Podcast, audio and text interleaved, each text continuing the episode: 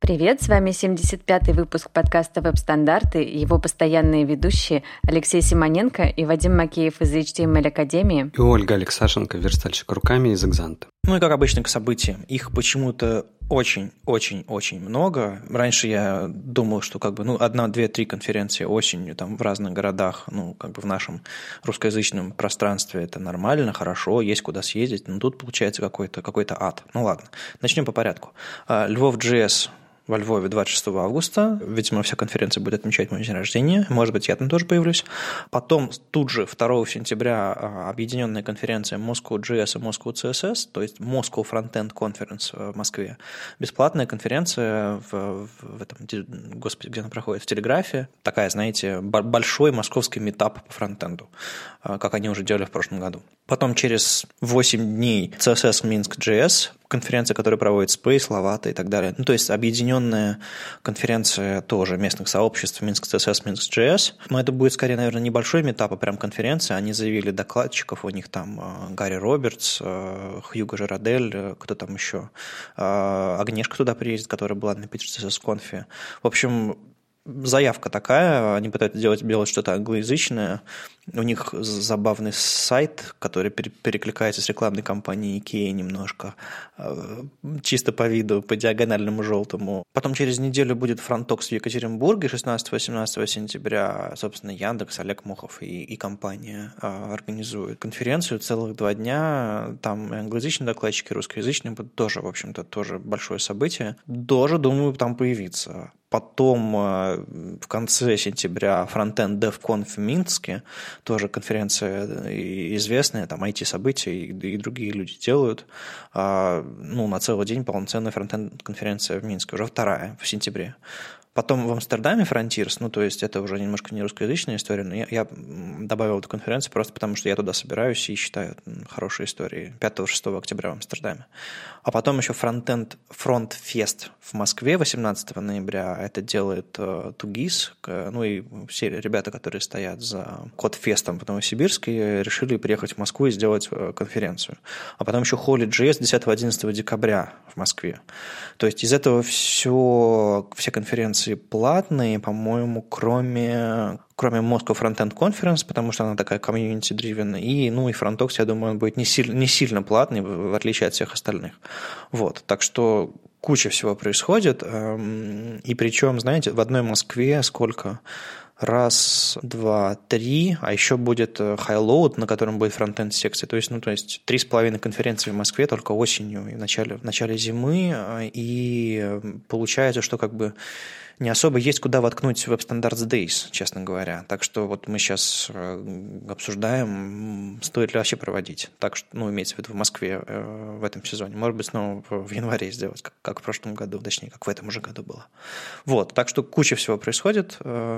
Выбирайте. Мне кажется, что в Москве будет какой-то переизбыток фронтенд конференции, потому что ну, и, их всегда было немного, а, а сейчас их будет как-то сразу очень много. И интересно будет, как это все пройдет. Посмотрим ближе к Новому году. Но мне кажется, что это, наверное, не самая удачная идея проводить столько мероприятий одновременно. Ну, ты же, ты же понимаешь, что с конкуренцией как иначе? Ты как бы решил сделать конференцию, ты ее заявляешь, потом это то же самое делают, не знаю, трое-четверо других людей. И, ну, у кого-то все получится хорошо, на, какой-то, на какую-то конференцию не пройдут, не пойдут люди, возможно, какие-то цены снизятся в следующем году, потому что, ну, как бы из-за количества э, выбор больше и есть бесплатные даже конференции. Ну, то есть это же конкуренция, ты же ты ж любишь конкуренцию. Да, для участников это э, абсолютно точно будет выигрышная позиция, но мне просто кажется, что это будет такой немножко переизбыток, и а ты просто не забывай, э, наложи на это все ежемесячные метапы. Ну, в Москве сейчас, по-моему, и с митапами немножко... Ну, то есть митапов много, но регулярность страдает. Так что вот они с конференциями, видимо, забиваются. Ну, посмотрим, посмотрим. Ребятам, в принципе, удачи, удачи. А ты говорил про Фронтокс. На самом деле там билеты уже, э, цены уже есть. Там, по-моему, самые ранние цены – это 2000 рублей, которые будут до да, на самом деле, 14 июля, это на следующей неделе. Ну да, как раз Фронтокс, он э, екатеринбургский, а, там э, цен, цены небольшие, чтобы себе и местные люди могли позволить, и, и как бы и приезжим тоже было приятно. А тоже, не знаю, тот же самый Frontiers, у них там сотни евро. В общем, очень разные конференции, ну и разный уровень, конечно, из-за этого, из-за возможности бюджета, из-за спонсорской поддержки. Так что, ну, в общем, выбирайте себе, что вам интереснее, там э, корпоративные конференции поточные, которые там клепаются одна за другой, или какие-то метапы, или какие-то крупные метапы. Ну, в общем, делайте свой выбор, не, не нужно ходить на все подряд. На этой неделе на Хабре появилась еще одна статья, посвященная гридам, а точнее тому, можно ли их уже использовать. А Максим Усачев э, перевел прекрасную статью Рэйчел Эндри. Честно говоря, даже у меня на работе заинтересовались, кинули в наш фронтендерский слаг. Я такая, значит, заглянула туда, думаю, неужели, может, уже, конечно, и правда пора.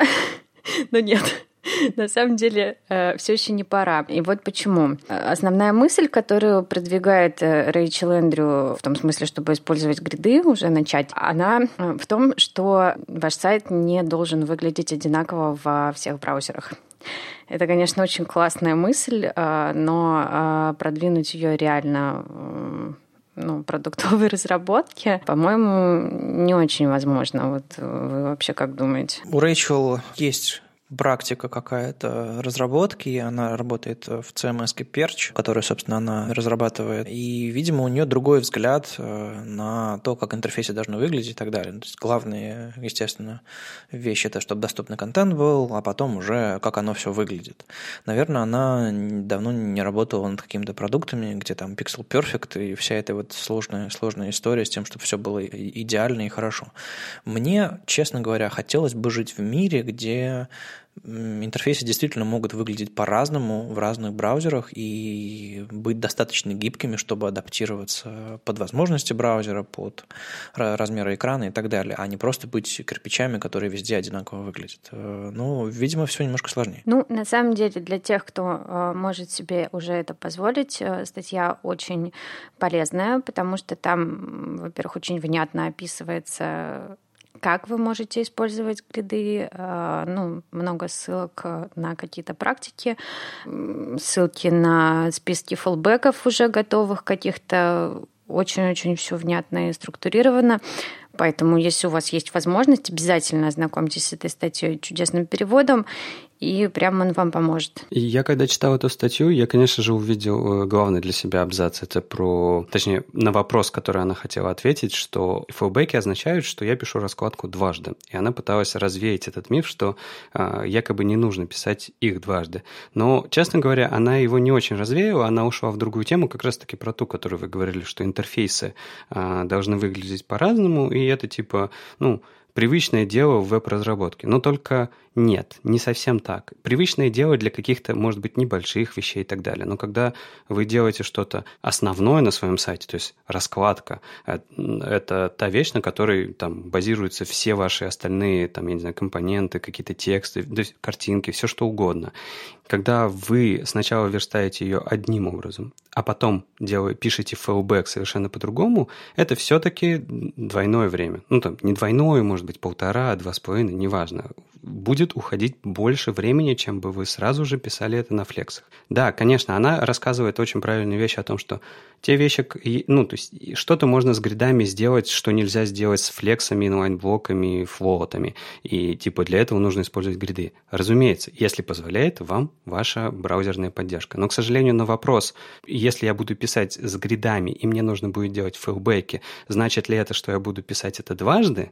Она не ответила, она уклонилась, потому что все-таки это надо будет писать дважды. Э, я еще один аргумент заметил, который тоже как-то проскочил между, между вашими э, репликами, э, что Рэйчел говорит про сложные интерфейсы, про интерфейсы, которые сейчас дико сложно реализовать, допустим, на флексах. И мы очень часто от, от задумок дизайнеров отказываемся. И, а уж тем более там на флоутах или таблицах. Мы часто ограничиваем дизайнеров в том, что, в том, что они нам предлагают.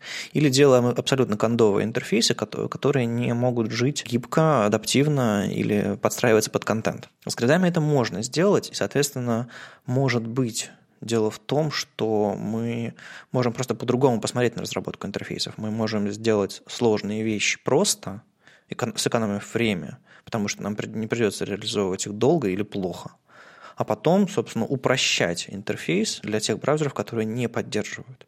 И если вот в такую ситуацию вбросить грид, который позволит сложный интерфейс реализовать просто и быстро, а потом сфалбечить его еще на более простой, возможно, мы э, получим то же самое время на разработку, или даже, не знаю, быстрее, я не знаю.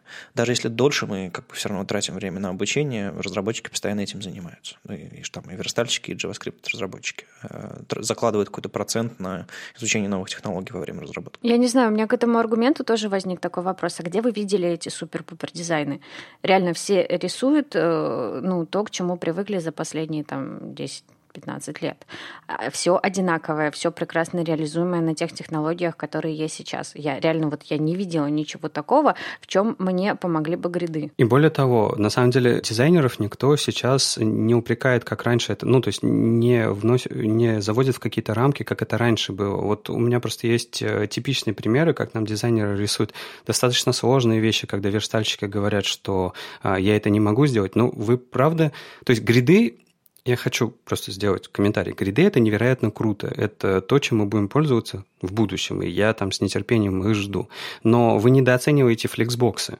Флексбоксы тоже это очень круто. Они тоже добавили нам гораздо больше мощи, чем у нас было с флотами и инлайн-блоками. Мне часто верстальщики подходят и говорят, что это невозможно сделать, так далее, и так далее. И, а потом мы садимся, и у нас все получается. Да, возможно, нужно чуть-чуть больше времени на эту реализацию. Но вот то, что, Вадим, ты сказал, что мы могли бы то же самое время потратить на гриды с файлбеком. Это только в том случае, если ваша браузерная поддержка вам и правда дает достаточно большой процент гридов. А если это э, недостаточный процент для вашего сайта, и то вы не можете упростить интерфейс для большей части пользователей, потому что, например, этот интерфейс, ну, продающий или, ну, важный. То есть вы не можете его сделать простым то есть вам все равно нужно его сделать хотя бы, ну, не таким крутым, как на гридах, но все равно сложным. И тогда вы все равно потратите э, достаточное время на борьбу э, с реализацией этого всего. И тогда непонятно зачем. Ну, да, наверное, все-таки область применения все еще узкая. Возможно, какие-то, знаете, журнальные или какие-то, ну, более сложные интерфейсы, а, интересные, экспериментальные, как раз хороши для реализации на гридах и хороши для, для того, чтобы э, как-то деградировать э, в старых браузерах. Ну, то есть я помню, когда появлялись технологии, те же самые флексы или какие-то CSS-трансформации, когда только тени начали появляться, там всякие режимы смешивания и прочее.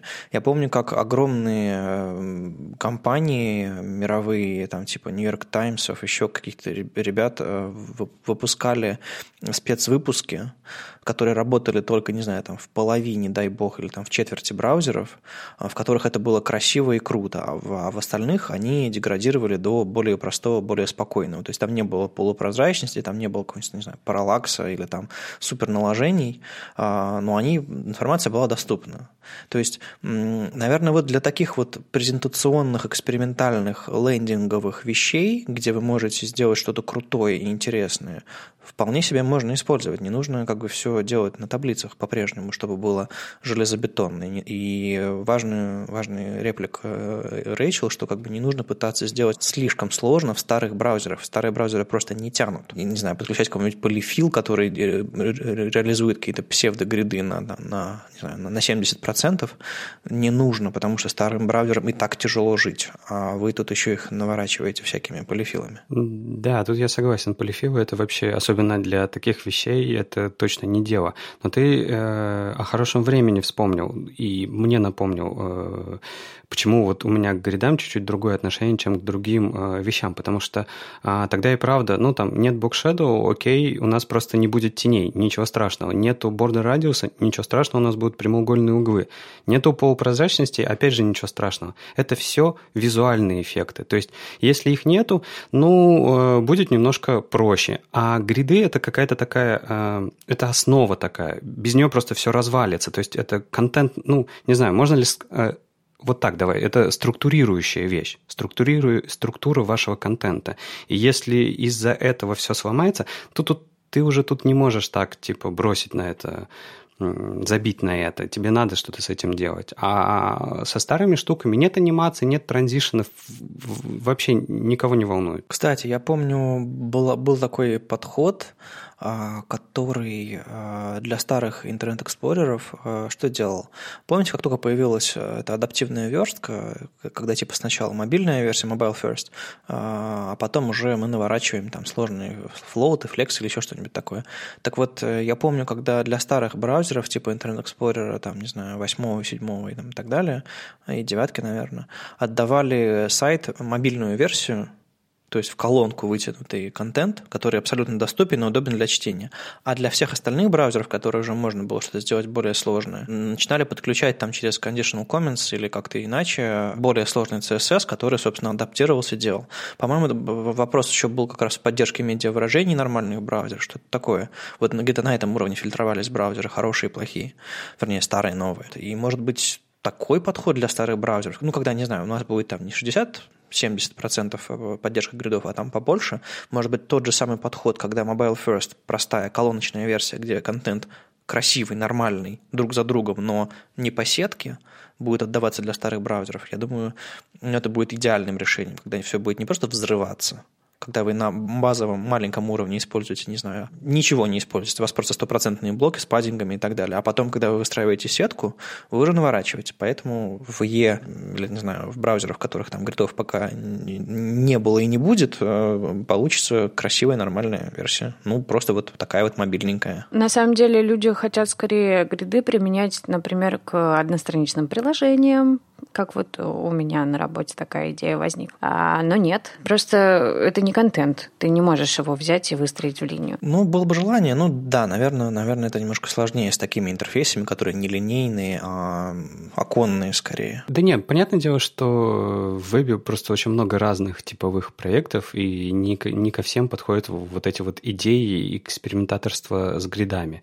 Те же самые, на самом деле, заказные проекты, почему ты не можешь делать их разными для разных браузеров? Да потому что у тебя есть заказчик, который с тебя требует э, определенного, он тебе деньги за это заплатил. То есть ты подписался на определенную работу. Если ты заранее не обсудил этот момент, что у вас будет все по-разному в разных браузерах, то, ну, как бы надо делать. Ну, мы все работали в студиях, и мы знаем, что такое адекватные заказчики, а что такое неадекватные заказчики. Если просто любой заказчик может прийти, принести деньги, попросить невозможно. Это повод выполнять невозможно или как бы не невозможно, а неадекватное. Это адекватное. Если у тебя есть один дизайн, ты хочешь, чтобы он был таким везде. Это адекватно. Он придет и спрашивает, почему у меня, не знаю, в Opera Mini бордер радиус не работает. Сделай, чтобы работало. И ты что, будешь AMG вставлять для каждого скругленного уголка? Есть вещи, которые можно сделать, есть вещи, которые нецелесообразно делать. Можно взять какую-то технологию, которая уже работает везде, и сделать все на ней, и не э, парить никому мозг. Да, наверное,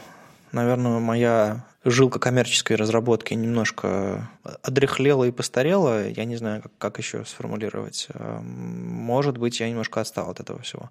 Но, правда, Рэйчел очень права в своей идее, что интерфейсы не должны выглядеть одинаково во всех браузерах. И речь здесь, в частности, про адаптивность. Есть э, очень разные интерфейсы, есть очень разные браузеры и устройства, и мы не можем гарантировать одинаковое поведение, одинаковый внешний вид. Ну, просто физически. Чтобы вы там не обещали своему заказчику, это просто невозможно. Поэтому, возможно, эту идею стоит принять и в рамках ее упростить себе работу.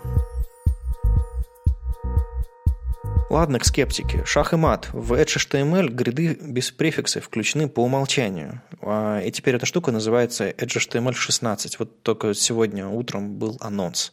Так что скоро процент повысится. Угу, пока у тебя IE не умрет, и Safari там 9, например, ничего не будет хорошего.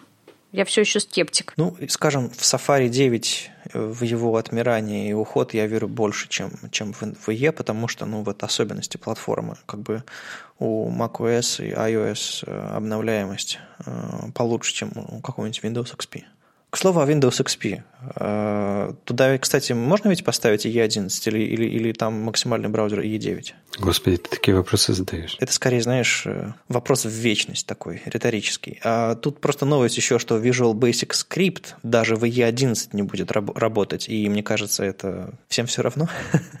Конечно, всем все равно, просто как я до выпуска говорил, Visual Basic Script — это очень старая штука, которая появлялась вместе с JavaScript, выиграл JavaScript, окей, ура, ура.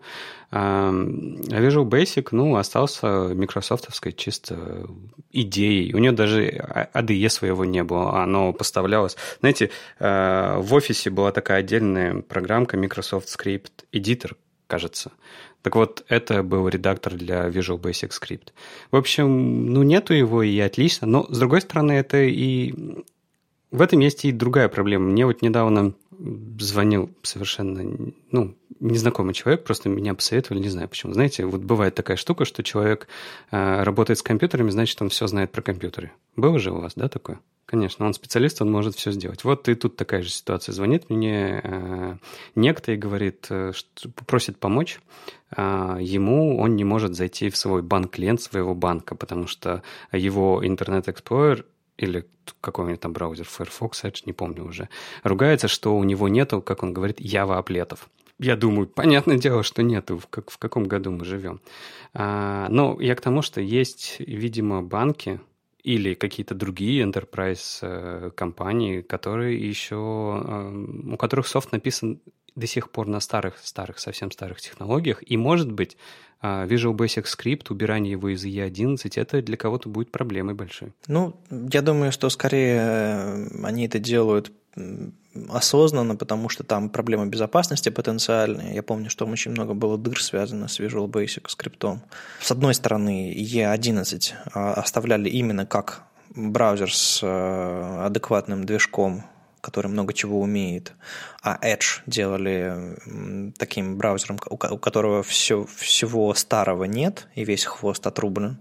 А, и вот удивительно, что они а, и E11 тоже избавляют от каких-то ну, примет старины, но, видимо, это прям была важная, важная история, которую им нужно было сделать. Слушайте, а кто-то знает э, статистику по миру Internet Explorer против Edge? Потому что у меня есть ощущение, что по миру Edge так и не обогнал Internet Explorer. Ну, я, я тут вкидываю, может быть, я не прав, расскажите. А вот, кстати, я очень давно не смотрел статистику э, Internet Explorer Edge, просто потому что я очень давно не смотрел статистику вообще. Тут просто проблема, почти все э, глобальные какие-то считалки, они почему-то объединяют Internet Explorer и Edge. Мне кажется, что это глупость какая-то, и вот мешает, например, понять, а насколько вообще все хорошо или плохо. Ну, они просто, видимо, не понимают, что нужно разработчикам, и там, там совсем никак не... Ну, не в лайве сейчас, то есть э, там надо будет посидеть и посчитать проценты, поскладывать с друг другом. И я думаю, это не сейчас. Ну, тут, кстати, я вижу так очень быстренько статистику. У E11 3,23%. А Edge,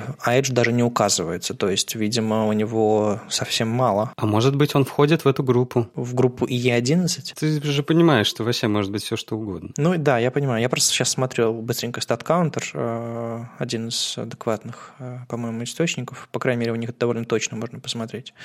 И на самом деле я не вижу Edge в принципе здесь вообще.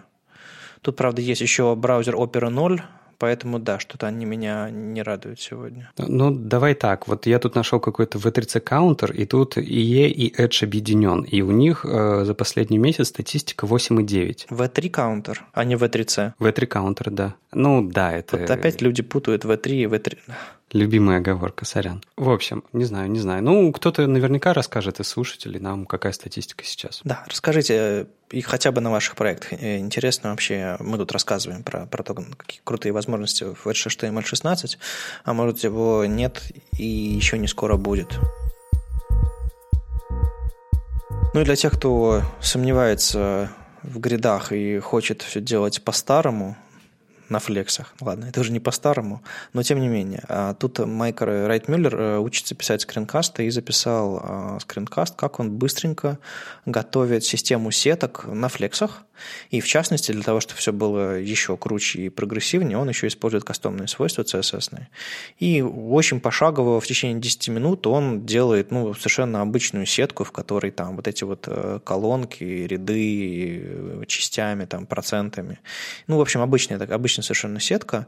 И знаете, я не понимаю, как можно с, с такими мощными инструментами продолжать пользоваться всякими там, не знаю, ботстрапами, где вам он рассказывает своей сеткой, как вам адаптировать, как вам что делать, а тут все гибко и просто сразу. Я не знаю. Возможно, если вы взяли большую систему, то ее нужно использовать и в хвост, и в гриву, а, раз уж, раз уж вы подключили все, а, и вам, наверное, так проще. Но правда, если разобраться раз, как это все это делается, на, даже на флексах, уж не говоря про гриды, а, то может быть, вы станете специалистом круче, и вам и сэкономите, не знаю, килобайты, десятки килобайтов, а то и сотни килобайтов CSS для своих интерфейсов. Совершенно не в тему. Я тут просто в отпуске, поэтому у меня э, статьи попадаются совершенно странные э, ко мне.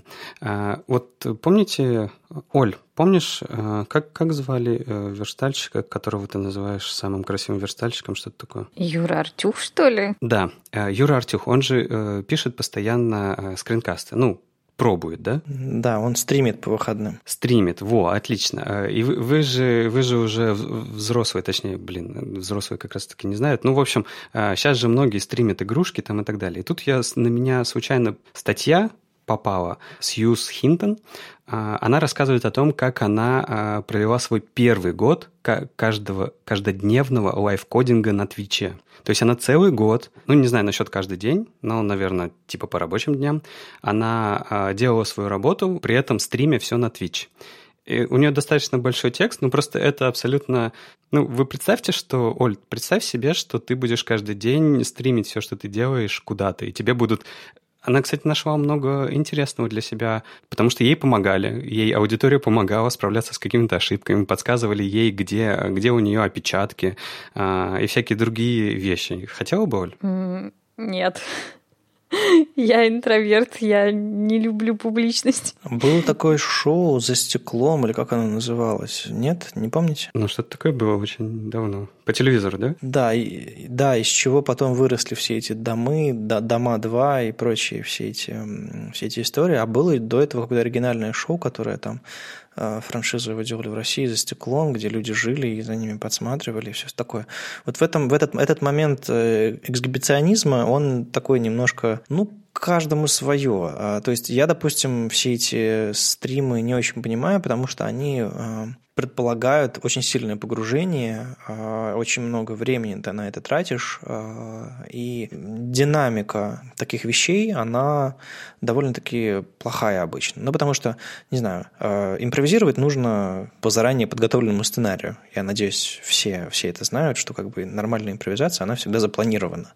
Просто она ты импровизируешь в деталях.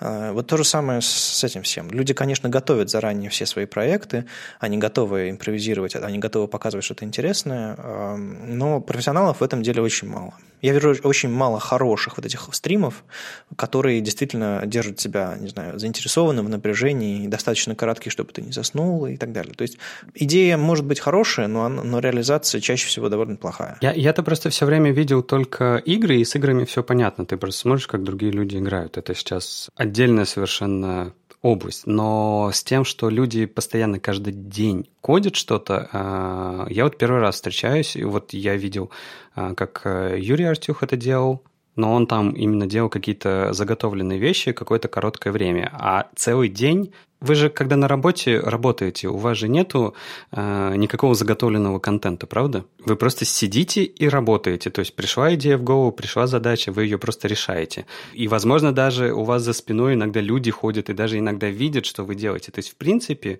э, у вас уже такое может происходить. Тут просто это более целенаправленно. Знаешь, мне кажется, тут есть элементы парного программирования. То есть, когда ты с самого начала ставишь перед собой условие, что ты не один, что рядом с тобой сидит человек, который тебе помогает, с которым вы вместе общаетесь, еще что-то такое. Вот я думаю, это ближе к этому состоянию, чем к какому-то там э, попытке там постримить или попытки, э, что за тобой кто-то подглядывает из-за плеча. То есть, если с самого начала принять вот эту идею, что ты не один, что вы вместе что-то делаете, э, наверное, это, наверное, это имеет больше смысла. Самое интересное, что она решилась на это не сама и не просто так. Она как-то спрашивала вообще, э, могло ли быть вообще кому-то это интересно, типа, зачем это все?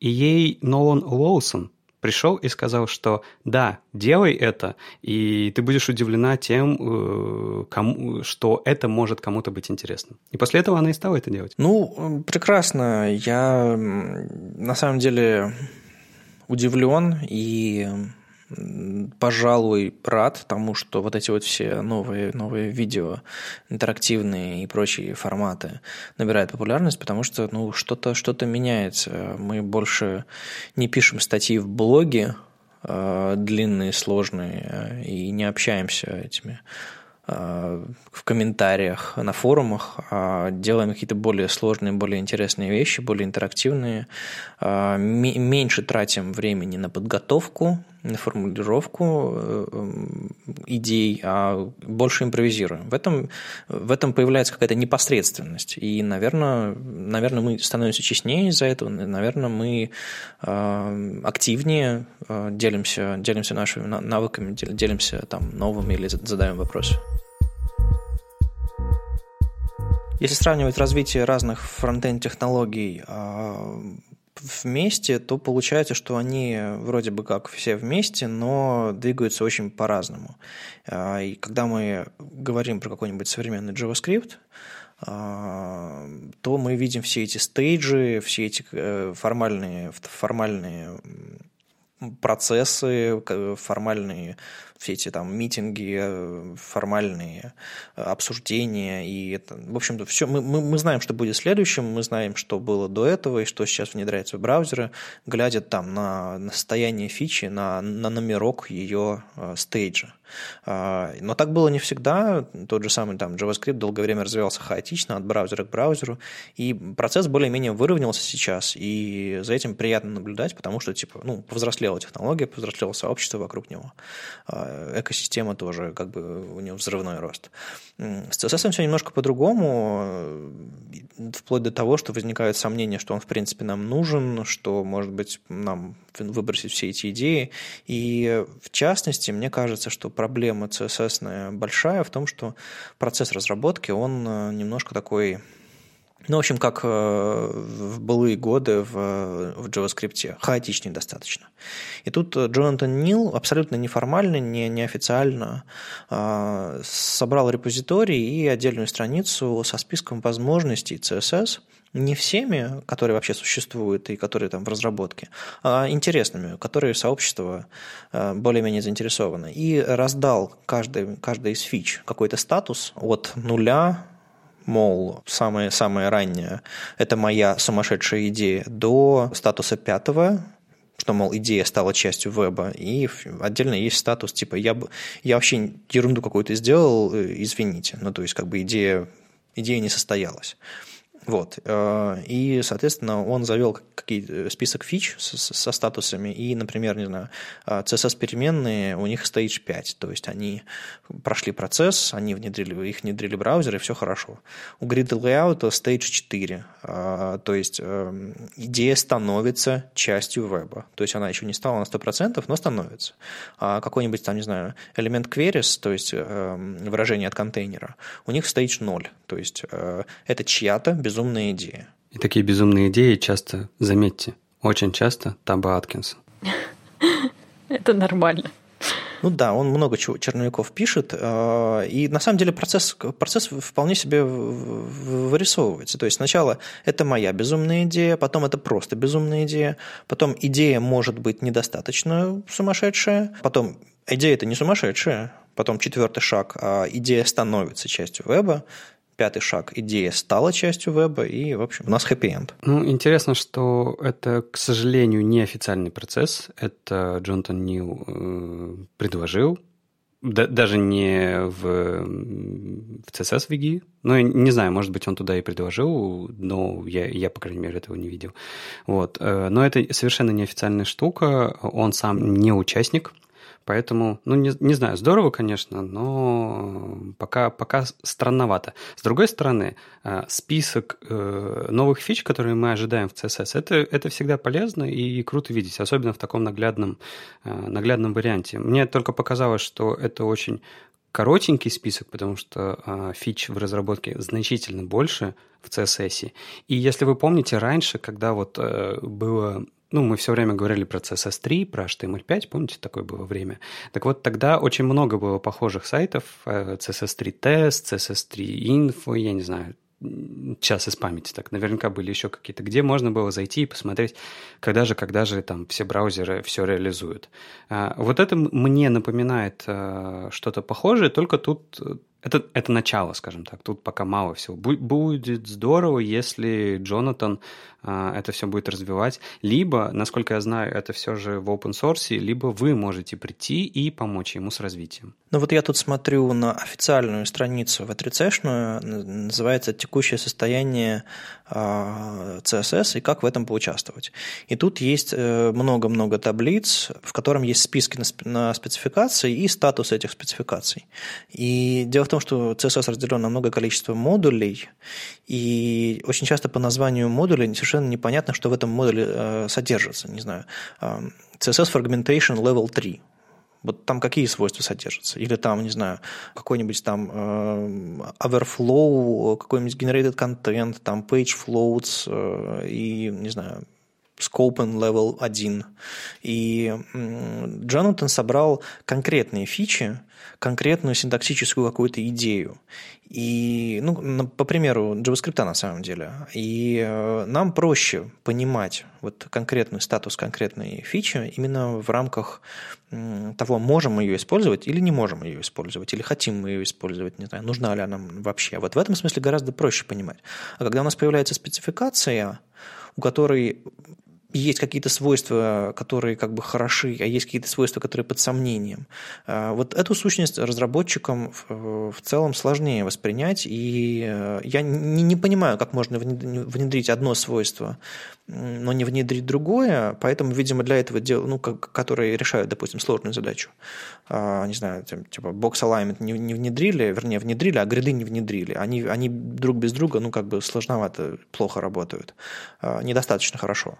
А, видимо, поэтому это все объединяется в спеке. Но из-за того, что спеки большие, сложные и иногда внедряются наполовину, соответственно, на следующий уровень переносятся оставшиеся там фичи или вообще убиваются, а, разработчикам сложно. И тут э, еще статусы на самом деле. Ну, то есть я вижу FPWD, э, статус. Я не знаю, что это такое. Наверное, что-то такое сложное. Или э, CR, PR, LC, VD, ноут какой-то. Ну, то есть, на самом деле, у этих всех статусов есть расшифровки, и можно в них разобраться, но это все очень сильно формализовано. Очень все сильно напоминает какие-то академические статусы, а, и это все далеко от будней, это все далеко от э, привычек и понятных идей э, современного разработчика. И поэтому, возможно, нужно сделать процесс более доступным и открытым для стороннего наблюдателя, как это сделали, э, как это сделали в TC39. Э, может быть, нужно сделать какой-то промежуточный документ, в котором конкретные фичи объяснены в отрыве от спецификаций. Ну, то есть что-то что нужно делать, потому что, как я говорил в начале, возможно, это причина, по которой CSS не то чтобы стагнирует, но кажется менее привлекательным в глазах разработчиков, которые видят другие, более эффективные процессы развития технологий. Ну, это в отрицать, что ты хочешь. Ну, что хочу? Они создали веб, который мы знаем, и продолжают его создавать. Что я хочу? Я хочу, чтобы они делали это лучше. Окей, ну нет, желание понятно, желание хорошее. Я думаю, мы все этого хотим. Ну, скажем, процессы процессы улучшаются, вопрос в том, насколько они достаточно эффективно и достаточно быстро улучшаются. Ладно, в общем, э, вы почитаете документ Джонатана, сравните его с э, официальным списком спецификаций и поищите, может быть, э, может быть какая-то идея, которой вам не хватало или, или вы о чем-то не знали, как раз есть вот в этих, в этих делах. И на самом деле из-за того, что все эти спеки, все эти очень часто уже переехали или переезжают на GitHub, в этом всем становится проще поучаствовать. Поэтому вперед, мне кажется, это может быть, может быть ответом на сложности технологии, участие сообщества более непосредственное позволит их решить. На самом деле, к слову о том, какой CSS классный. А, помните такую картиночку, которая уже много лет а, ходит в среде разработчиков а, CSS is awesome, где из э, блока это слово awesome выпадает. А тут э, на днях э, Брэндон Смит, некто, не знаю на самом деле, кто это, на CSS Tricks опубликовал статейку, где он э, исправляет этот феерический баг. Он, значит, купил себе кружку с этой картинкой, и вот пришло ему в голову написать о том, как избежать такого поведения. А, на самом деле забавно. Я даже оттуда почерпнула кое-чего, чего я не знала.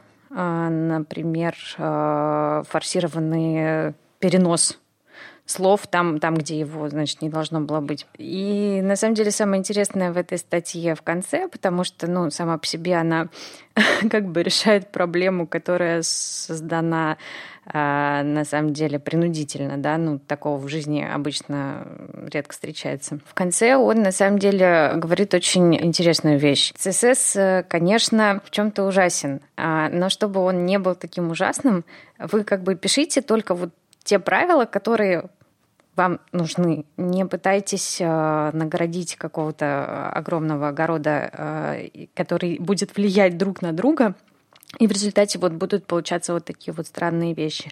А второй совет, который он дает, это, собственно, позволять на самом деле контенту быть такой ширины и высоты, которой ему надо. Но тут мы опять упираемся в вопросы дизайна, дизайнеров, наших заказчиков, и все это немножко грустно. Ну, в общем, посмотрите, статья очень милая. Мне еще нравится здесь, э, что он э, предлагает э, не просто делать дизайн думать про контент. И один из вообще главных принципов, который я пытаюсь объяснить э, новичкам, когда сталкиваюсь с моментом, когда нужно кому-то объяснить вообще, как в принципе верстка работает, это идея потока, идея вот этого вертикального расположения блоков на странице, именно контента, что если у нас на макете есть, не знаю, блок, у которого размер 500 на 500 пикселей, и там лежит какой-то контент, то ширину ему задать еще можно, а вот высоту задавать не нужно. Как бы он ни выглядел на макете, потому что макет – это кирпич очень часто, а мы делаем не кирпичи, мы делаем живые интерфейсы. И на самом деле, если вы задаете высоту блоку, скорее всего, делаете что-то неправильно – то есть можно задавать минимальную высоту, но никак не ограничивать, потому что контент, контента всегда будет больше, контента всегда будет меньше.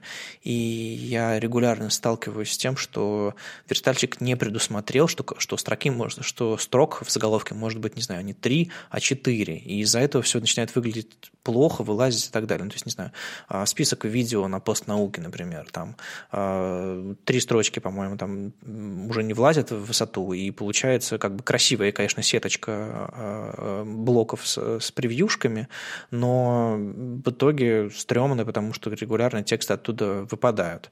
А если бы это все было на флексах, ну да, в общем, видимо, новые технологии, там, флексы, гриды и так далее, а, кстати, гриды как раз очень хороши именно работой с контентом, потому что там есть эм, функции min-контент, max-контент и так далее, которые позволяют очень гибко обходиться с контентом.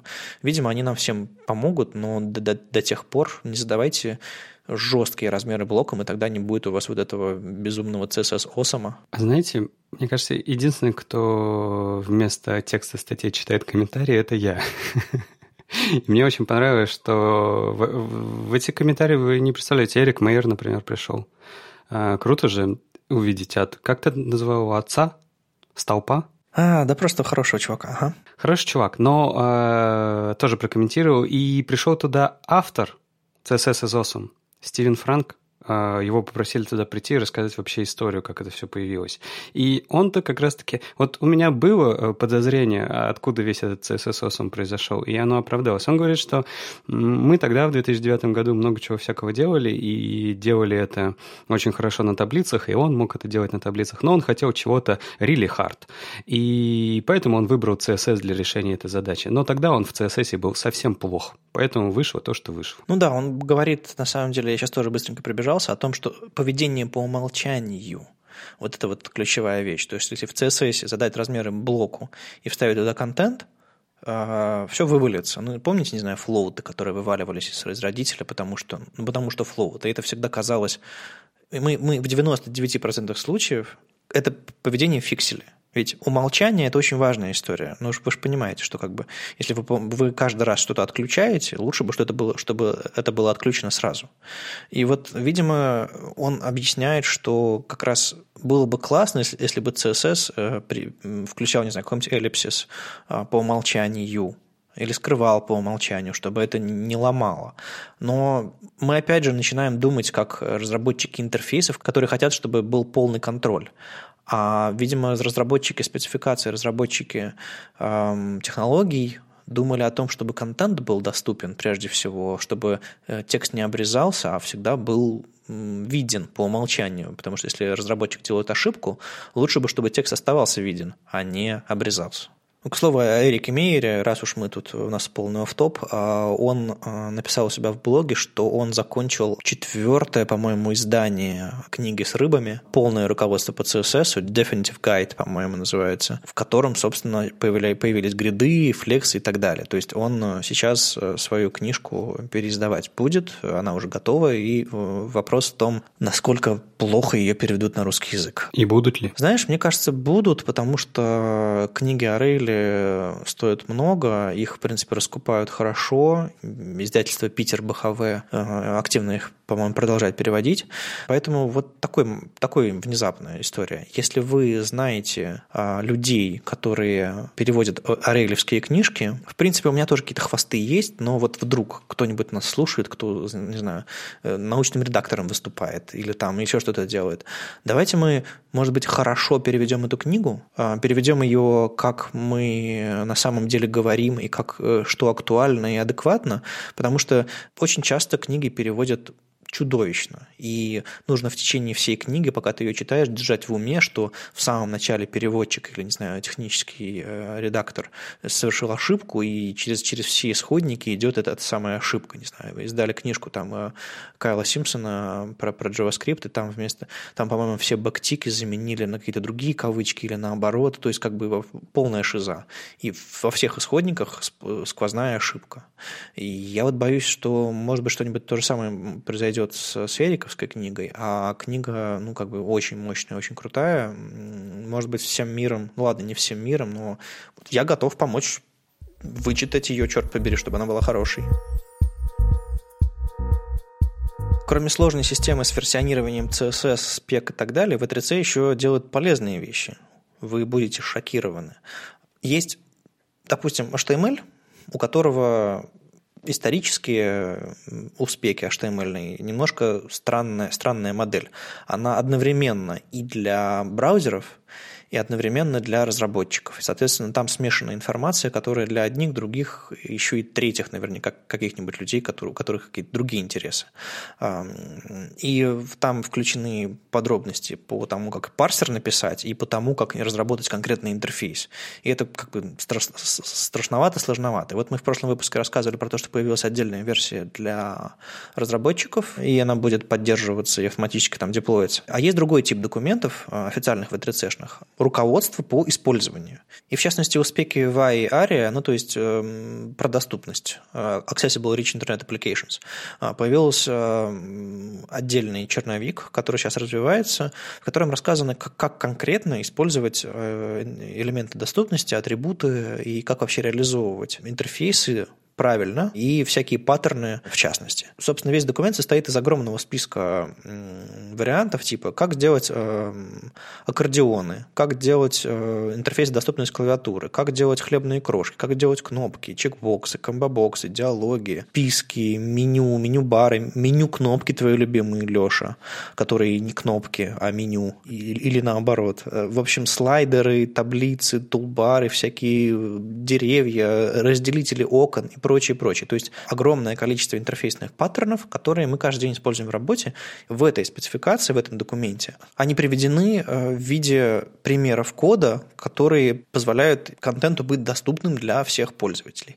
И если вы, для вас это не пустой звук, и вы думаете, как реализовать то, другое или третье, этот документ, мне кажется, станет хорошей входной точкой, в частности, как проект Hidden Pickering Inclusive Components, э, только гораздо шире и гораздо круче. И это не просто чьи-то фантазии. Тут участвуют ребята из Facebook, Oracle, IBM, ну, понятно, V3C, SAS, это, это по-моему, авиакомпания. Ну, то есть люди, которые занимаются разработкой интерфейсов, они с опытом своим пришли сюда и написали большое руководство, которое вполне себе официальное. То есть э, там все правильно и нет каких-то там диких э, ошибок. Я думаю, что э, это может стать хорошим подспорьем для тех, кто пытается делать доступные интерфейсы. Я, в частности, буду очень внимательно штудировать этот документ.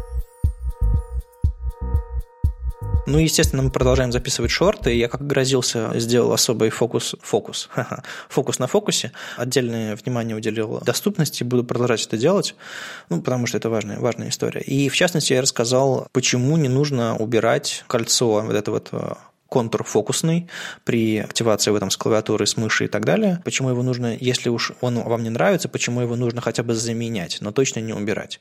И, в общем, я не знаю, как еще сформулировать. Очень, очень короткий выпуск получился, там не так много кода, сколько я объясняю, зачем это нужно. И действительно, навигация с клавиатуры – это гораздо важнее, чем ваша красота, чем э, соответствие дизайну. Я много комментариев прочитал в, на YouTube и в других местах, где там видео было анонсировано. И на самом деле, по-моему, главная сложность в том, что люди, правда, не понимают, почему это, этот фокус активируется от клика мыши. Вот вы, ребята, понимаете, зачем это нужно? Ну, возможно, для слабовидящих, чтобы они были точно уверены, куда они там попали. Ну, на самом деле, похожая действительно история. Не знаю, замечали вы или нет, если почему-то кликнуть на странице, а потом оттуда начать кнопкой Tab передвигаться, то вы как раз с того места продолжите. Это одна из особенностей работы браузеров, я не знаю, у всех или не у всех так, но если вы, вы можете активировать часть интерфейса мышкой, а потом продолжить двигаться, двигаться с клавиатуры. То есть тут ведь как? А, на самом деле очень люди максималистские думают, э, мол, если человек слепой, то он абсолютно слепой.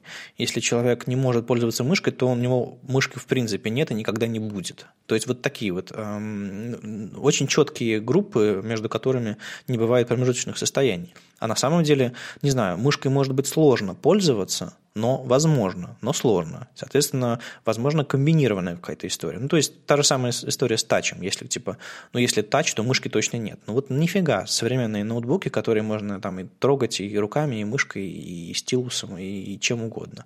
То есть, нужно меньше пытаться контролировать, как интерфейсы выглядят, особенно когда речь идет о доступности интерфейса, доступности контента. Поэтому просто сделайте фокус, который выглядит хорошо, а отключите, который выглядит плохо. Вот, вот такой мой, мой, мой главный, главный совет. Ну, на самом деле, я вот пока смотрела это видео, я такая взяла и покликала, значит, табом по YouTube. И там реально все подсвечивается, причем, ну, судя по виду, это встроенные стили. И да, наверное, даже если такие гиганты, как YouTube, могут себе это позволить, нам, наверное, тоже стоит. Я вот покаюсь, я всю дорогу отключала этот онлайн, наверное, надо пойти и вернуть. Ну, ты так сказал, гиганты могут позволить. Гиганты часто и могут позволить, а маленькие нет. Ну, как сказать, маленькие не могут позволить, потому что, может быть, у них социальная ответственность, как мы в прошлом выпуске говорили, не такая серьезная, или потому что у них нет знания достаточно, или нет, нет специальной команды, которая занимается доступностью. Ну, то есть нет достаточного количества продвинутых разработчиков, например. Но вот мы вам помогаем даже оставаясь в рамках маленьких компаний, узнавать о чем-то новом и применять э, полезные идеи. Ну, правда, вы потыкайте по вашей любимой соцсети табом. Не знаю, в Фейсбуке все нормально, а во ВКонтакте, во ВКонтакте аутлайны отключены. И что это значит? Ну, значит, что одной соцсетью можно пользоваться с клавиатурой, а другой нет. Это значит, что скорость работы с интерфейсами разная, вы не знаете, где вы находитесь, и так далее, и так далее. Ну, то есть не нужно делать красиво, делайте хорошо прежде всего. Я вот просто еще хотел рассказать про доступность свою маленькую историю. К чему я ее хочу сказать? К тому, что вообще на самом деле сделать э, доступным сайты это все-таки сложно. А, вот я пользуюсь, да, это странно будет звучать, веб-версией Твиттера. Не мобильной, а веб-версии. И, не знаю, у меня есть привычка, что я э, скроллю контент пробелом. Ну да. Да, и ну вот ты скроллишь так твиты вниз, вниз, скроллишь пробелом, потом нажимаешь на ссылку в одном из твитов. Ну, потому что интересно почитать, например. почитал, возвращаешься обратно, нажимаешь пробел, и ничего не происходит. Это вопрос доступности. Вот мне всегда было интересно. Я понимаю, что фокус на ссылке, что надо бы, наверное, уйти оттуда, и чтобы там пробел снова стал до... свободен для скролла, но для меня каждый раз это невероятно неудобно. Ну, ты просто используешь паттерн, который немножко непривычен, то есть, как бы есть какая-то механика работы э, с клавиатурой в браузере, и эта механика работает таким образом, что элементы в фокусе, соответственно, пробелы, как, как только элемент в фокусе, он, он становится, он ловит все э, горячие клавиши, э, которые ты нажимаешь на клавиатуре. И ну, так работают браузеры. Я не уверен, что ради того, чтобы страницу можно было покручивать, прокручивать пробелом, нужно отказываться от э, взаимодействия с интерактивными элементами. То есть ты можешь специально себе что-нибудь настроить, какое-нибудь расширение сделать или еще что-то такое, чтобы тебе тебе было самому удобно. Но надо думать, наверное, не только о себе. Да нет, это понятно, но это, это как раз-таки к тому, что вопрос доступности, он сложный. Как, как бы тебе не хотелось, потому что ты все равно будешь делать удобнее для одних менее удобно для других. Ну, то есть ты, ты же не сможешь сделать удобно абсолютно для всех. Ты все равно их сводишь к какому-то способу использования, потому что то, что я использую, ну, как ты говоришь, что это не очень привычный паттерн, но ведь доступность как раз-таки про это, про то, что сайты должны быть доступными даже тогда, когда это не очень привычный паттерн. Понимаешь, в чем проблема? Когда люди отключают Outline, они мешают людям пользоваться интерфейсами единственным возможным для них способом. А для тебя способов э, пользоваться этим, этим интерфейсом десяток. Ты просто, тебе просто один из них больше нравится. А для людей единственный э, недоступен. И вот тут, если взвесить эти две истории, то твой пробел не кажется уже проблемой, твой пробел кажется капризом. Да нет, это-то понятно, но тут просто, может быть, я был бы в другом состоянии, не в полностью дееспособном, и как бы, когда могу делать и правда все, что угодно. Я, я, я не, не пытаюсь преуменьшить проблему, я не пытаюсь сказать, что нужно обязательно отключать аутвайн, это вообще не про аутвайн. А просто я заметил за собой э, то, что меня каждый раз раздражает это. И это тоже интересный момент, с которым можно работать и думать, что с этим делать. Ведь, как ты помнишь, э, мы же думали про... Было несколько скринкастов у Роба Дотсона о том, э, вот мы открываем модальные окна и, так, и закрываем их, и где должен быть фокус, что мы должен, должны всегда думать о фокусе, э, чтобы возвращать его в правильное место. То есть это сложные вопросы, потому что вот ты возвращаешь фокус в какое-то место, как тебе кажется, а может быть, это не так удобно, ну, то есть это, это очень сложный вопрос, я к этому. Ну, мне кажется, ко всему можно подходить по, по шагам. То есть на первом этапе ты делаешь так, чтобы что ты не мешаешь людям. На втором этапе ты продумываешь пути по сайту, ты продумываешь э, разные модели использования твоего интерфейса. И тогда ты действительно а, кладешь на себя, накладываешь на себя ответственность. Э, мол, а, я продумаю, как люди с клавиатуры, с мышью, с пальцами, там, с другими устройствами а, будут пользоваться моими интерфейсами. Но на первом этапе должны находиться, мне кажется, все, и это просто вопрос, как бы, людоедский у тебя интерфейс или нет. Если ты запрещаешь и мешаешь людям пользоваться твоими интерфейсами только потому, что тебе кажется, что там эта ободочка некрасивая, у тебя людоедский интерфейс, и тебе с этим что-то нужно сделать. Если ты берешь на себя большую ответственность, я буду только рад. Ты, там, другие сайты и прочие, прочие люди, которые разрабатывают интерфейсы. А, вам, соответственно, нужно изучить э, паттерны и правильно их реализовать. А, но это следующий уровень ответственности. Давайте начнем с первого, потому что, не знаю, э, в каком-нибудь там ВКонтаче даже первый уровень не, не реализован. Он закрыт для людей, которые э, с клавиатуры идут. Единственное, как я могу понять, на какой ссылке я сейчас нахожусь, это посмотреть статус-бар. А где она находится на экране, ну, непонятно. На этой неделе ребята из команды Блинка рассказали о том, что они готовы включить функцию импорт, э, которая нужна для подключения динамических модулей, E6 модулей, тех самых, а, в, в Chrome уже нативно, без всяких флагов и так далее. Это на самом деле очень здорово. Как вы помните, мы раньше говорили о том, что они поддержали э, скрипт type module для того, чтобы подключать э, обычные модули, синхрон, э, не синхронные, а статически. Вот. А, и говорили о том, что они не до конца реализовали всю спецификацию, потому что остались динамические модули и функции импорт. А, так вот, они доделывают свой функционал, и, по идее, там в ближайшем хроме, я не знаю в каком, в 61 версии, в 60 в 62 я точно не знаю. Ну, где-то в ближайшее время появится поддержка импорт, и это здорово. А, почему это здорово? Тут, правда, ребята ВКонтакте, как обычно, задают странные комментарии. Ну, вы просто почувствуйте, например, странность комментариев. Не очень понятно, вот если мы будем использовать импорт, не очень понятно, откуда будут грузиться модули, как их на сервере надо обрабатывать, а, надо ли складывать все эти модули в какую-то одну папку, можно ли настроить маппинг.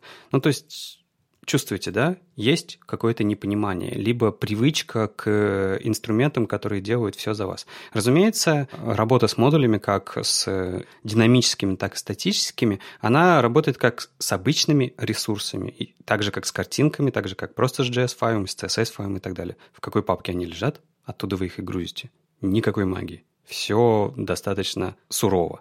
А почему динамические модули это круто? Ну, потому что иногда хочется подключить модуль не э, перед началом выполнения вашего кода, а, например, в каком-нибудь цикле или в каком-нибудь условии, либо в какой-нибудь функции. Вот тот самый пример, когда мы разбирали его в самом-самом начале, когда мы только э, знакомились с динамическими модулями, я не помню, чья была статья, но статья была хорошая. Господарцы, может? Может быть, господарцы. Там как раз-таки рассказывалось о том, что вот у вас есть какая какая-нибудь э, модальное окно, либо какая-нибудь выпадашка, как, которая э, сработает только тогда, когда вы кликнете на элемент. И вообще идеально с точки зрения там, оптимизации и так далее было бы хорошо этот код, который будет управлять внутренностями модального окна загружать тогда, когда человек кликнет на э, элемент, который откроет это окно. И вот как раз-таки функция э, импорт и нужна для этого. Вы можете там условно, когда у вас произойдет клик, загрузить необходимый JS-файл, который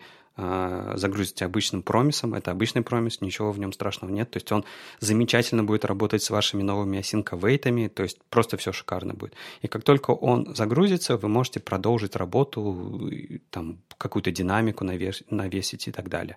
То есть это очень э, крутая штука, и так же, как и гриды, это то, чем, ну вот модули есть, 6 модулей, э, это то, что мы очень ждем, ну, большинство разработчиков. Поэтому здорово, что оно появляется. Слушай, а в чем разница между статическим и динамическим импортом? А, вопрос такой, типа, если я сделаю не скрипт, type модуль, и как бы подключу его, и браузер уже будет его подгружать каким-то образом, а если я обычный скрипт сделаю, а внутри использую конструкцию с импортом, это, это одинаково сработает? Я сейчас на самом деле могу ошибаться, потому что ты так спросил, я подзабыл. По-моему, импорт должен работать из обычных скриптов в том числе, то есть не из скрипт type но и скрипт type model он тоже работает. Ну, то есть, видимо, раньше можно было ведь динамически вставить скрипт с type module, и он тогда бы тоже сработал как динамический или нет? Или он только при парсинге страницы подключился бы? Подожди, динамический модуль ты можешь подключать где угодно и как угодно, хоть э, создавая новый тег. Только непонятно, за, зачем тебе это. То есть пр- проблема в том, что, смотри, когда ты создаешь тег, ты расцениваешь как э, импорт против создания нового тега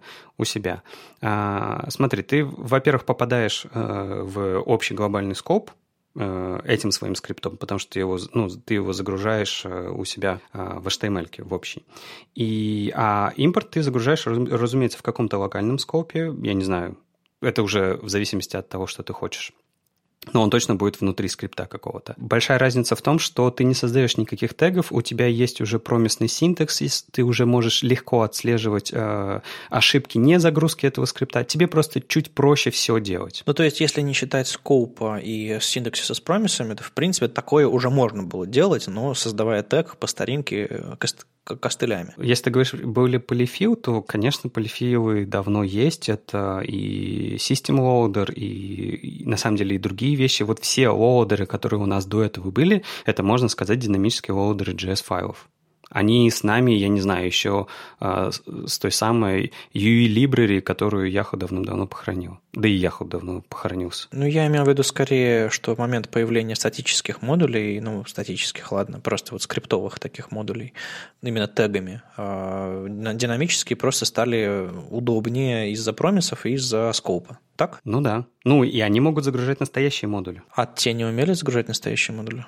Который script type module. Script type module загружает настоящие модули, но, загружает их э, статически. То есть они загружают перед вызовом всего кода. А, все, понял. А тут в, в рантайме можно... Угу. Да. А тут в тот момент, когда у тебя уже код выполняется, когда на твоей странице уже что-то происходит, ты можешь загрузить модуль. Вот. Ну, как-то так.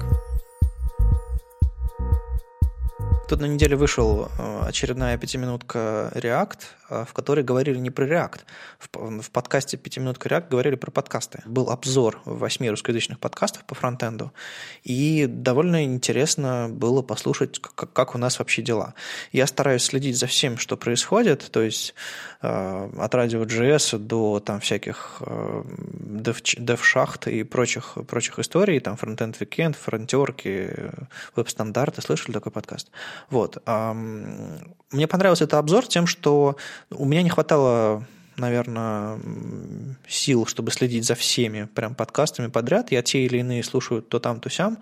А тут вот обзор, и оказалось, что за последний там а, год-полтора расцвел наш, даже, даже, знаете, за последний год расцвел наш, наш фронтенд э, аудио а, интересными, интересными проектами. То есть там есть и чисто, чисто фронтендерские, есть более широкие подкасты, но, знаете, регулярных мало. И э, этим мы продолжаем отличаться от всех остальных по, по высказыванию автора пятиминутки, который как-то немножко шифруется, и тут не видно, не слышно его имени очень часто, поэтому, может быть, дорогой автор пятиминутки, представляйтесь, как, кто, кто вы такой и, и что вы там делаете. Вот. А, может быть, как автор сказал этого пятиминутки, а, веб-стандарты отличаются регулярностью и меньшей хардкорностью и более широким спектром обсуждаемых тем.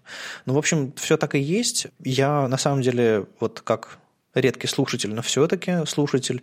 Желаю всем остальным подкастам регулярности. Может быть, записывайтесь короче, записывайтесь проще, но регулярнее, потому что люди верят, доверяют подкастам, они ждут чего-то нового, ждут каких-то там а, какой-то аналитики, ждут каких-то новостей регулярно, потому что если вы записались там раз в полгода, ну вы молодцы, но это скорее какая-то, не знаю, публицистика, это какие-то там какой-то авторский под подкаст, э, это немножко другая история. А мне кажется, людям нужны новости, нужны, а, нужно быть в курсе. И вот, вот это то, что мы пытаемся здесь делать. А у вас, ребята, какое ощущение от э, ландшафта подкастерского, фронтендерского? Я знаю лайфхак для подкастов, в которых не получается выходить постоянно.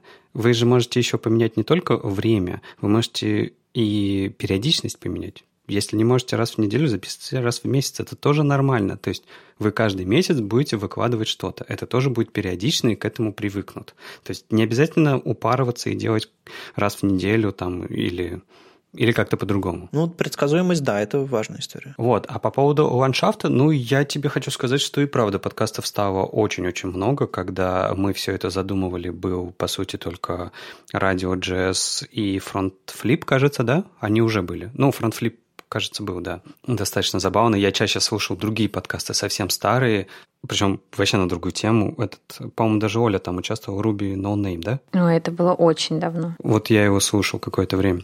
Не знаю, здорово, наверное с одной стороны, что так много получается, а с другой стороны, уже на это смотришь как-то так с опаской, типа, а нафига так много? Ну, опять же, конкуренция решит, есть какие-то, ну, скажу, не буду называть имен, но есть какие-то совершенно чудовищные подкасты русскоязычные по фронтенду, которые как бы пытаются изображать что-то интересное, но в итоге получается не очень. А есть прям, прям очень хорошие и ведущие, и форматы, и так далее. Просто интерес слушателей э, покажет, кто выживет, кто не выживет. На самом деле, если себя поставить в рамки, если, если найти какую-то модель, а не просто хватать микрофон и начинать рассказывать, что ты думаешь про, про мир, получится действительно выстроить из этого что-то полезное и для тебя самого, и для людей вокруг. В общем, объясни, ответьте себе на вопрос, зачем вы это делаете, и дайте людям предсказуемый какой-то выход новостей или просто ваших выпусков, и мне кажется, все получится. Я на самом деле с огромным интересом слежу за новыми подкастами. Все, что новое появляется, естественно, слушаю. А, конечно же, там готов придираться и готов помогать. Я частенько пишу авторам подкастам, говорю, ребята, у вас тут, тут вот такая проблема, другая проблема. А, то есть у меня такое ощущение, что чем больше будет, тем интереснее будет. По крайней мере, даже если не все выживут, то выживут хорошие. Может быть, э, вы будущая звезда фронтенд подкастинга, и вы просто не знаете об этом, у вас потрясающие навыки. Пробуйте. Интересно получается, что Почему вообще столько подкастов развивается, появляется сейчас во фронтенде, когда э, вообще идея подкастинга, она была давным-давно, ее там условно хайп был давным-давно, и он давным-давно упал это как э, с рассылками, с e-mail рассылками. Помнишь, ты как-то говорил, что я вообще не понимаю, что происходит, почему все снова начали делать e-mail рассылки. Но я их как, я их как не читал, так и, так и продолжаю не читать. Так вот, и правда, у e-mail рассылок тоже был э, определенный виток хайпа очень-очень давно, когда все постоянно делали. Потом все начали отказываться, а сейчас снова все начали делать их. И в подкасте получается такая же штука. Это довольно-таки забавно за этим наблюдать особенно ну, в большом временном периоде. Но ну, если оно так, пускай так. Я помню, раньше были замечательные встречи, э, ну, не встречи, а конференции, фестивали, когда съезжались все подкастеры и там что-то вместе делали. То есть, может быть, это все разовьется до такой степени, что мы можем это делать, э, устраивать из этого что-то более интересное. Ну, знаешь, э, мне кажется, что если сравнивать, не знаю, вот этот вот феномен с современной популярности подкастов, это скорее ближе к к, ко всяким стримерам и ко всякому YouTube именно как э, новый медиаформат. Потому как рассылка – это старый формат, который, ну, как бы он, это была вспышка единовременная, но он не предлагает ничего нового. Это все, все те же самые тексты, все те же самые статьи. А подкасты, возможно, на волне интереса к чему-то более интерактивному, чему-то более насыщенному, более интересному, потому что ну, мы, мы не только эм, даем ссылки на статьи, мы еще обсуждаем, у нас есть эмоции, у нас есть какие-то личные мнения, и это все более непосредственно делается, и это еще можно слушать фоном, то есть вообще отдельная история. Так вот, э, а YouTube добавляет еще чего-то, добавляет картинку, добавляет еще больше эмоций, добавляет м, каких-то особенных форматов, типа, э, когда там полролика автор просит подписаться на него, вот эта вот вся ерунда. Э, то есть это что-то новое, то есть, несмотря на то, что подкаст, подкаст это давнишняя история, мне кажется, они обновились и э, вот вписываются в этот тренд новых медиа возможностей. А мне почему-то кажется, что особо они не изменились, честно говоря. А, но про новые форматы, да, я согласен. И, например, просто знаешь, с подкастами, если бы тут были постоянно, а, если бы это было в лайве, если бы здесь было видно ведущих, если бы даже, возможно, было бы видно студии, и мы это стримили все, я не знаю, через Twitch с комментариями, я бы сказал, что да, что-то поменялось в подкастах. Ну, просто э, если ты, э, знаешь, условный евангелист, если твоя работа делать, делать громко, интересно, красиво и полезно, а не просто писать код каждый день, наверное, сложновато э, записывать подкасты раз в неделю в студии. Вот даже мы тут два евангелиста сидим, а Оля просто разработчик. И ну, Оля находит время записать подкаст раз в неделю, а мы с тобой, ну чего? Это ты меня просто заставляешь. Да, заставляю, тянем каждый раз. А, а вот мы с тобой два типа евангелиста, а, даже мы не можем найти времени на то, чтобы сесть в студии, записать там, трансляции и так далее. Ну, потому что подкасты – это интересная история, но она не настолько, видимо, она не позволяет зарабатывать нормально, мне кажется. Она не позволяет еще что-то делать. Она мы пытаемся найти какой-то интересный э, компромисс между тем, чтобы это делать регулярно, интересно и насыщенно, и чтобы не тратить на это слишком много времени. На самом деле в этом, наверное, тоже есть секрет успешности, чтобы производство подкаста тебе не мешало. Я помню, мы начинали, начинали с того, что это отжирало огромное количество времени, ну, по крайней мере, у меня. Очень много времени тратил на монтаж и прочие технические проблемы.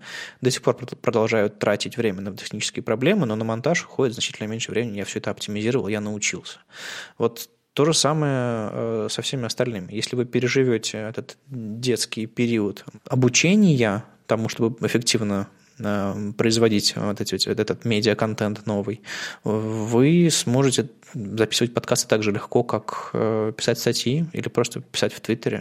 Вопрос, конечно, привычки. Но пробовать стоит. Я повторюсь, это, это что-то новое, это вы становитесь ближе, у вас больше возможностей донести какие-то интересные идеи. С вами был 75-й выпуск подкаста «Веб-стандарты» и его постоянные ведущие Алексей Симоненко и Вадим Макеев из HTML Академии. И Ольга Алексашенко, верстальщик руками из Экзанта. Услышимся на следующей неделе. Пока. Чао. Пока.